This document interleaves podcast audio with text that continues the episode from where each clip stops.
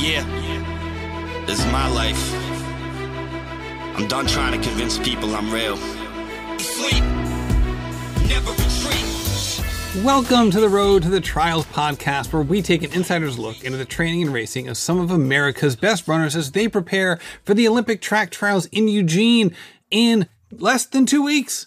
It's game time, baby. We are here. It is upon us, and I can't wait. This show is presented by this whole season is presented by Coros, my favorite watch company. I love these guys. I swear, if you guys are looking for a new GPS watch for you or someone you love, check out Coros. I can't say enough great things about this company. So today's episode is with Olivia Baker. Olivia is coming off um, kind of a, a, little bit of a rocky road. I was actually able to see her run uh, up in Massachusetts for a race, and then she had a race a week after that. And we'll dive into all of it, but she is she's amped. She's ready for the trials.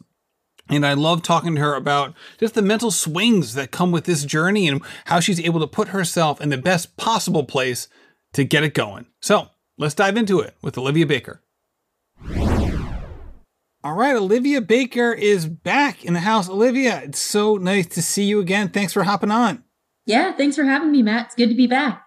I'm so excited to chat with you. You've had a busy, busy race season since last time we talked. Um, but here we are. It's June 9th, one week away from this baby kicking off. So, uh, in the past, a lot of these episodes, we've been like, okay, what has happened the last three weeks? Let's talk it out. What does it mean? What does it not mean? And we are certainly going to do some of that today, but we're not just looking back, right? We're one week away from the trials. A lot of this is going to be much more forward thinking as well. I actually had a chance to see you in person in a brutally not fun day for any racer up in Attleboro, Massachusetts, which is about 30 minutes from my house. Uh, so it was a pleasure to, to see you and a bunch of other, you know, elite runners there. It was funny being like, why are these people in Attleboro, Mass instead of Portland? I'm sure they would have much rather been in Portland instead of the 42 degree weather with extreme wind on like on an awful May night. Um, but it was so nice to see you in person. It was it was it was a pleasure. Yeah, you too. It was great to finally meet you in person. You know, uh, we've been recording this podcast for quite some time, several months now, and uh, that was the first time I met you in person. So you were there. Dana was there. It was a stacked field, men's and women's, uh, all the way through. It was basically the 800 up to the 5K. I don't think there was a 10K. Yeah, I think it was just up to 5K. Yeah. Um, but yeah, some some really unbelievable performances, and then you would quickly turn around. You had a race the next weekend as well. So, how are you feeling, strength wise, fitness wise, everything else in terms of just your ability to, to hit the track and, and do what you want to do? Believe it or not, I am actually feeling really optimistic. I know that my last two races, that race we talked about or you were at in Massachusetts was horrendous. And then I bounced back a little bit in a race in Prairie View uh, about a week later, as you mentioned, and it still wasn't as good as I had hoped. But I have a lot of reasons for optimism. You know, I know that I'm fit. I haven't put it together quite right in a race yet, but I know that it's there. And I'm actually feeling pretty optimistic going into trials. That's exciting to hear. I after the race in Massachusetts, again, this was right after the race that, that didn't go well. Actually, we, we talked about this after. I thought you'd gotten hurt at the 600 meter mark. Um, I'm so glad that you didn't get hurt, but it wasn't the race that you wanted to do. Uh, that's for sure. And then afterwards, it you you seemed like an athlete who was kind of searching right? Like it, it wasn't there and you and you weren't sure where it was. Like it was it was just here in terms of like fitness and all this. Like you had just raced really well against really good competition right? Uh, i think that was maybe the last time we spoke. I think you came in um, fourth or fifth in a completely stacked field. All women who are going to be competing you know to be in the final in portland i mean in portland in eugene. And uh, you came off that and then had this race that didn't go your way and after the race, you, you I was it was interesting to see someone who's at your level as an athlete, and you know, an elite athlete who had been a week earlier at the top of their game, kind of like almost having like a crisis of con- crisis of confidence in a way after the finish. After that happened, what was what, what did you do to kind of get yourself back on track? Not physically, because obviously the fitness didn't go anywhere, but just mentally and emotionally to get ready for Prairie View and then just to, to be where you are now in terms of being your optimistic self. It took a lot of soul searching. Uh, for those of you who don't know exactly what happened at Massachusetts, I literally I dead legged the race. Um, came through 458, came through 500, still kind of on that pace, and then somewhere between five and 600, I just had this sensation of my legs shutting off. Like they, I was trying to lift them, and like my mind was telling my legs to move, and they just weren't responding. And by the time we got to the end of the race, I was literally shuffling across the finish line and looking down at my legs and wondering just what had happened. It was it was really bad. uh, probably one of the worst races I've run ever, if not in quite a while. Um, and so, of course, you don't want something like that to happen less than a month out from the trials. But I think that it, it just required a lot of soul searching, a lot of talking to, reaching out to my circle, my parents, my close friends, my current coach, former coaches who've encouraged me along this path, uh, and just kind of getting mentally back on top of it. You know, I have my coach telling me that I'm fit. Yeah, I know that I'm, and I know that I'm fit. It was just a matter of, you know, sometimes these things happen and you have to be able to let it roll off the shoulders and, and remember that you know, remain confident in, in the training that you've had. So those were a lot of the conversations I was having with my coach, with my parents, with my friends. And it was just very fulfilling. And it, and it helped me more than anything get my mind back on track. You know, I've, I've still got some work to do mentally for sure, but I feel like I'm on the right track. And like I said, I have a good deal of optimism heading into the trials. So was it the totality of the um of the conversations or was there one or two specific conversations that you had with folks that really hit home and and um you know kind of brought this along for you? I think that it was mostly the totality, but there was there is one conversation that stuck out to me. It was with my um, old high school coach, Coach Lisa Morgan, who now coaches at TCU uh, I had just mentioned to her that I had had a couple of, of bad races and was trying to get my confidence back. And she just kind of reassured me and reminded me of, you know, who, who I am as a runner that like I, I'm still a really great runner. I'm still, you know, the fitness didn't just evaporate. If my coach is telling me I'm fit, then I should believe him. And I do believe him. And just to keep keep pushing and, and keep getting after it. And her words were, were so encouraging. And I remember I told her afterwards that she gives the best pep talks. And she said, she just said to me, no, you know, it was, it was God. And I said, well, God gives the best pep talks through you. That was uh, a really encouraging moment for me.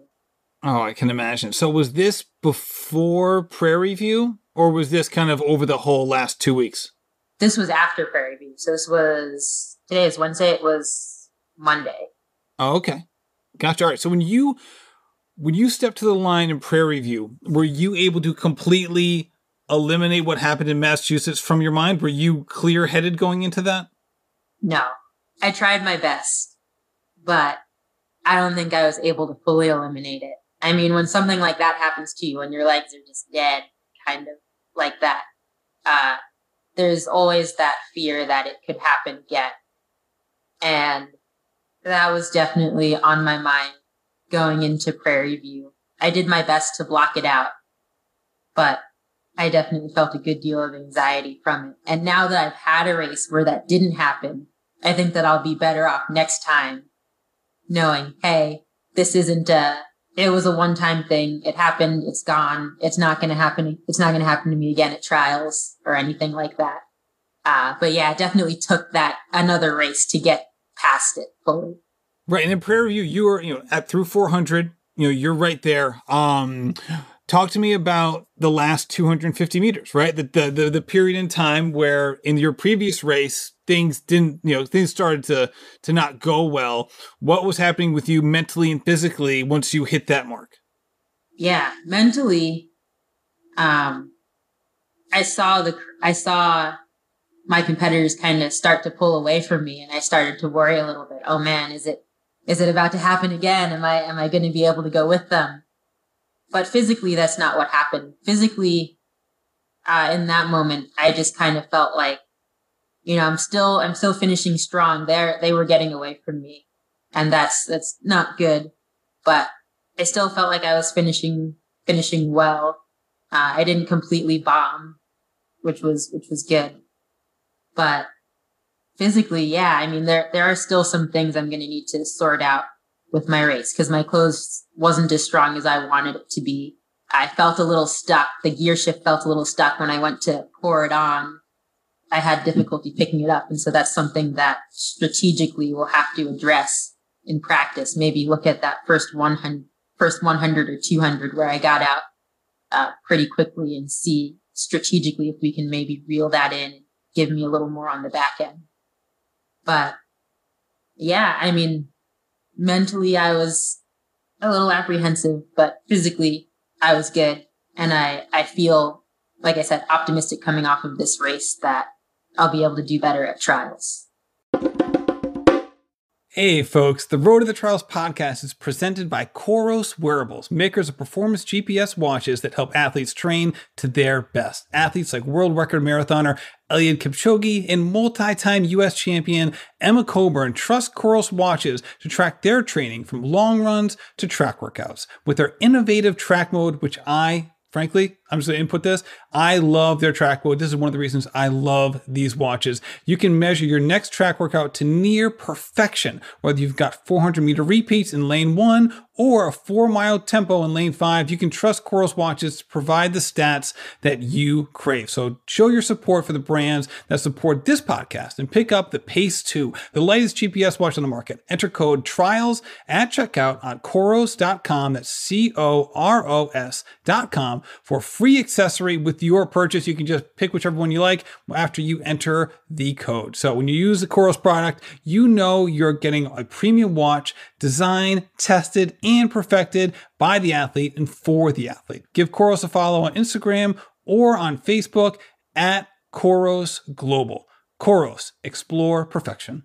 All right, so let's talk about trials. What um, you know, there are a load of women who are qualified uh, in the 800. I know that the, there's a qualification process and then there's a declaring process for people who don't know what that means. Basically, you qualify and then by declaring, you say, okay, I will be running in X event for the trials, right? Because there are certain people who may have qualified in an event but aren't going to run in that event. So that's why you have this two step process. Did I get that right? Yes, that's correct. Okay, all right. I just want to make sure. Um, so with that said, we're talking like 50 women who are running the 800 who are going to ultimately um, declare for the 800. So roughly, you know, th- that amount. So with that in mind, what's the schedule look like in terms of say like your first your first round heat? I'm actually not sure. I think I know that the three heats are it's going to be three races over 4 days. So it's supposed to be the 25th, 26th, no, 24th, 25th, 27th. Uh, are the try first round, semis, and then finals. And it'll be interesting to see. I know traditionally in the first round, they cut from whatever the field size is down to 16 and then 16 to 8 for the final. But I don't know. I mean, this is, this field size is unprecedented. So I don't know if having a larger field means that more people will make it to the semifinal and they'll do maybe a 24 person semifinal instead of 16 or if they're still going to cut from 50 all the way down to 16 i i don't know what that looks like. I, I would assume that it'll be a 16 person semifinal unless i'm told otherwise. But yeah it'll it'll it just means that you people are going to have to run faster in the heats to make it to the semis with that size of a field yeah, I can't imagine people really holding back with that, with with that, with so many people in it and so many people condensed. Right, we're talking, you know, forty people within two seconds of each other, right? And it's it's not as if it's like two seconds, but everyone's at the same event, so all the all of the the times are apples to apples. People are spread out; they're doing their own thing. Some of them are college athletes, some of them are like yourself, and you know, so on and so forth. So it will be so interesting to see. All right, so it's going to be near the end of the meet. So you still have, you know, a few weeks here before you get going. Do you know logistically, you know, when you're going to be getting into town and where you're going to be staying and all of that? I do, yes. So I, I ran a little test run in April when I went out for the Oregon Relays meet that was held there at the end of April. And I'm going to head out two days before. So I'll be there on the 22nd and then I'll race on the 24th. And I mean, it worked out pretty well for me at that first Oregon meet. So I, I don't see a reason to, to change that logistically speaking. Now, in the 800, what is the build up slash tapering process look like? Okay, so and I'm going to be asking this question for everybody, but this is going to be one of those like standard questions that I ask as people prepare. And just for for someone like you in your races, obviously the 800 is it's not the 10k in terms of the duration of time you're running, but you're also going to be running, hopefully, you know, three three days. I'm sorry, three events in four days. So there is that quick turnover. You want to make sure that you're ready and prepared, and part of that is being fully trained to handle the load. Um, in terms of like you know, because it's not like you're just racing. You're spending an hour preparing for the race and warming up, and then you're doing the cool down. So it's not just like, hey, she ran 100 meters. Why can't she run tomorrow? Right? There's, there's this full hour and a half, hour and 40 minute process. So, what does the next two weeks look like in terms of making sure that you're not only as fit as you can be, but you're also ready to race? So, in terms of fitness, there's not that much I can gain over the next two weeks. Uh, I am right now, I am pretty much as fit as I'm going to be going into the trials. And so, for me, for these next two weeks, it's just about uh, one confidence. Um, I think we discussed a little earlier in the pod that I didn't have a great last couple of races and that I'm still kind of, I've, I've come a long way, but I'm still rebuilding my confidence. And so practice will be what coach is looking for in practice is just what can we do to build your confidence to make you 100% sure that you can go into these next, go into these trials feeling at your best and be ready to perform at your best. So it's confidence and then I'm also just looking at how to best use my fitness. So these next couple of weeks will be about determining what is your, like, what, where exactly is your fitness right now? And we have a pretty good idea of that from, from racing and from some of the things I've done in practice leading up to this point. And then what is our race model to best distribute this fitness throughout the rounds? So as you know, rounds are all about strategy it's not always about who's the fastest coming in. It's how do you strategize to make it through the rounds and to run them.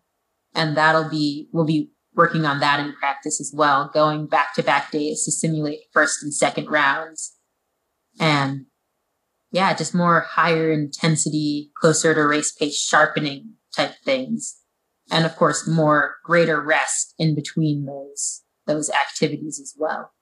So I'll have a, you know, workouts on back to back days and then we'll take some extra rest before we do anything like that again if we if we choose to.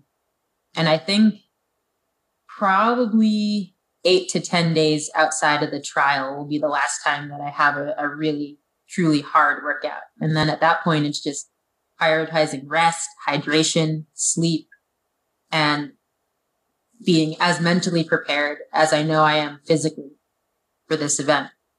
And when you're talking strategy, how much of that is you figuring out exactly what works best for you in what in some of these races versus like, all right, we need to see who was in the heat and then figure out how we're going to play it? Uh, it's a little bit of both, for sure. Uh, I think that in practice, of course, we don't know what the heats are going to look like yet. But we know they're going to be fast. yes, we know they're going to be fast. And yeah, I'm not one who will ever take my competition for granted. And I'm also not, like, I mean, of course, with earlier rounds, you want to, the ideal would be to get through as slow as you can to conserve energy for the next round. But I'll just be looking to run my best in each round and, you know, control the things that I can control and when those heats come out, you know, I'll, I'll look at them, but not very much will change. It'll still be about running my best race within whatever heat I'm, I end up in, whatever draw I get.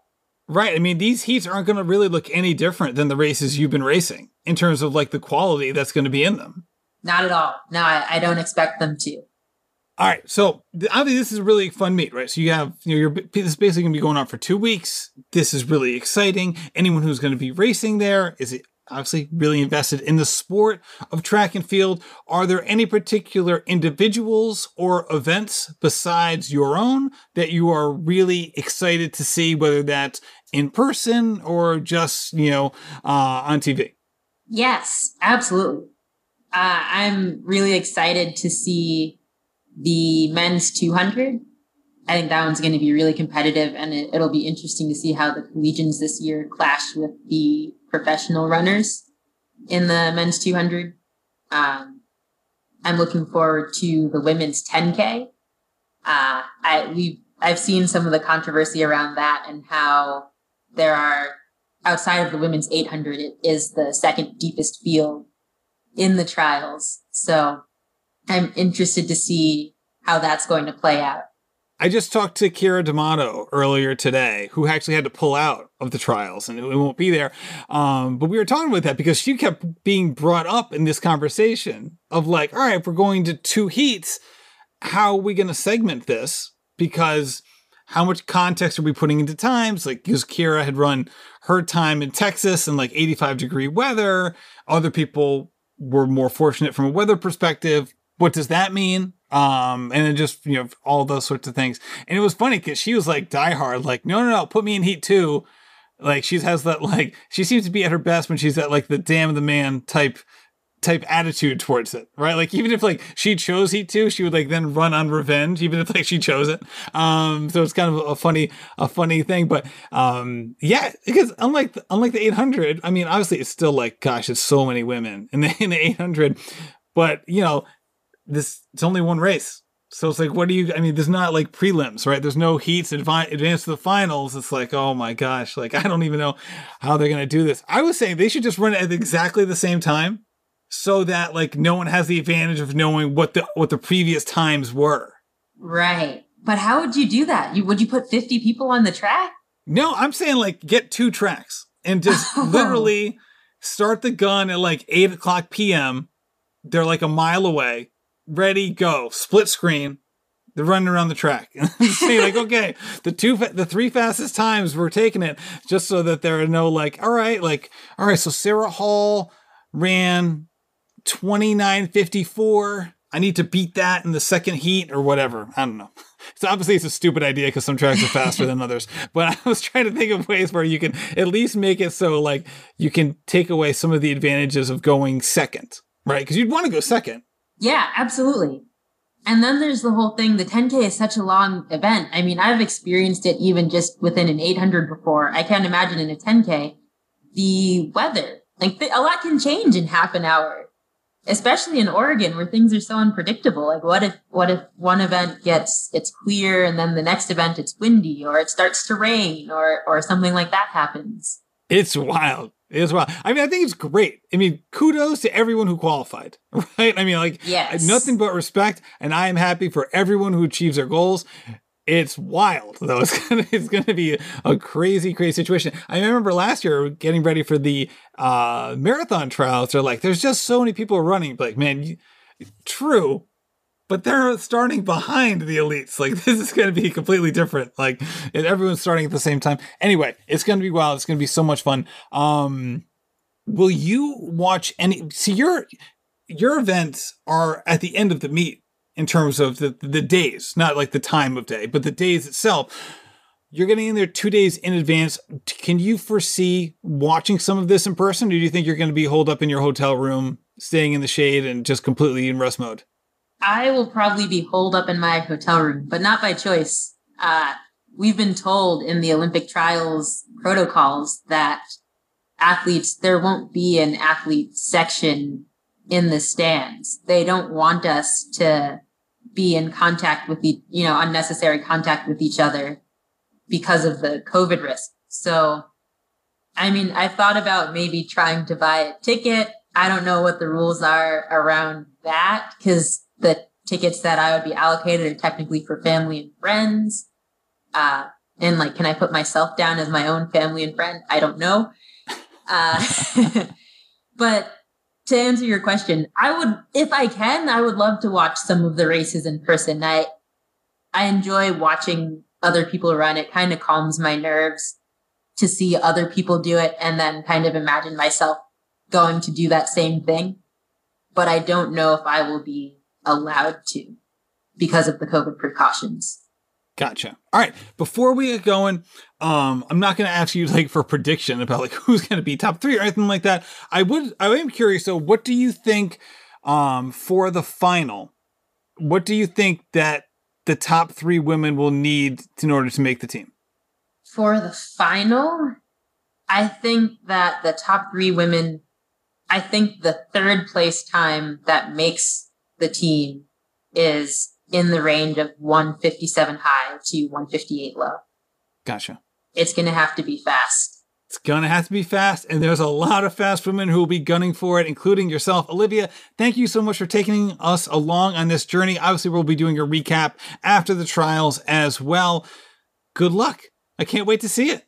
Yeah, thanks so much, Matt. Thanks for having me on. And I can't wait to see it too. I'm excited, I'm optimistic, and I am ready to go. So cheers to whatever happens. I'm I'm ready for it and I'm excited about it.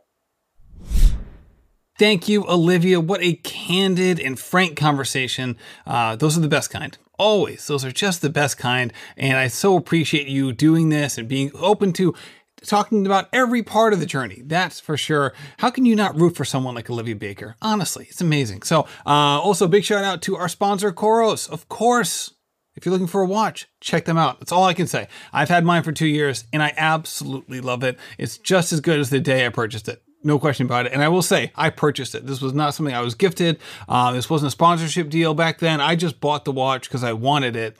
And I'm so glad that I did. So we have plenty more of these coming up and so much um, just track trials content coming out over the next three weeks during the trials as well, not just leading into it, and then also recaps afterward. Just a lot going on over the next month, and I cannot wait. So thank you so much for listening and happy running. This has been a production of the Rambling Runner Podcast Network. Thank you to my producer, David Margetti from In Post Media. Also, thank you to Meta P for the music and his song Evolution.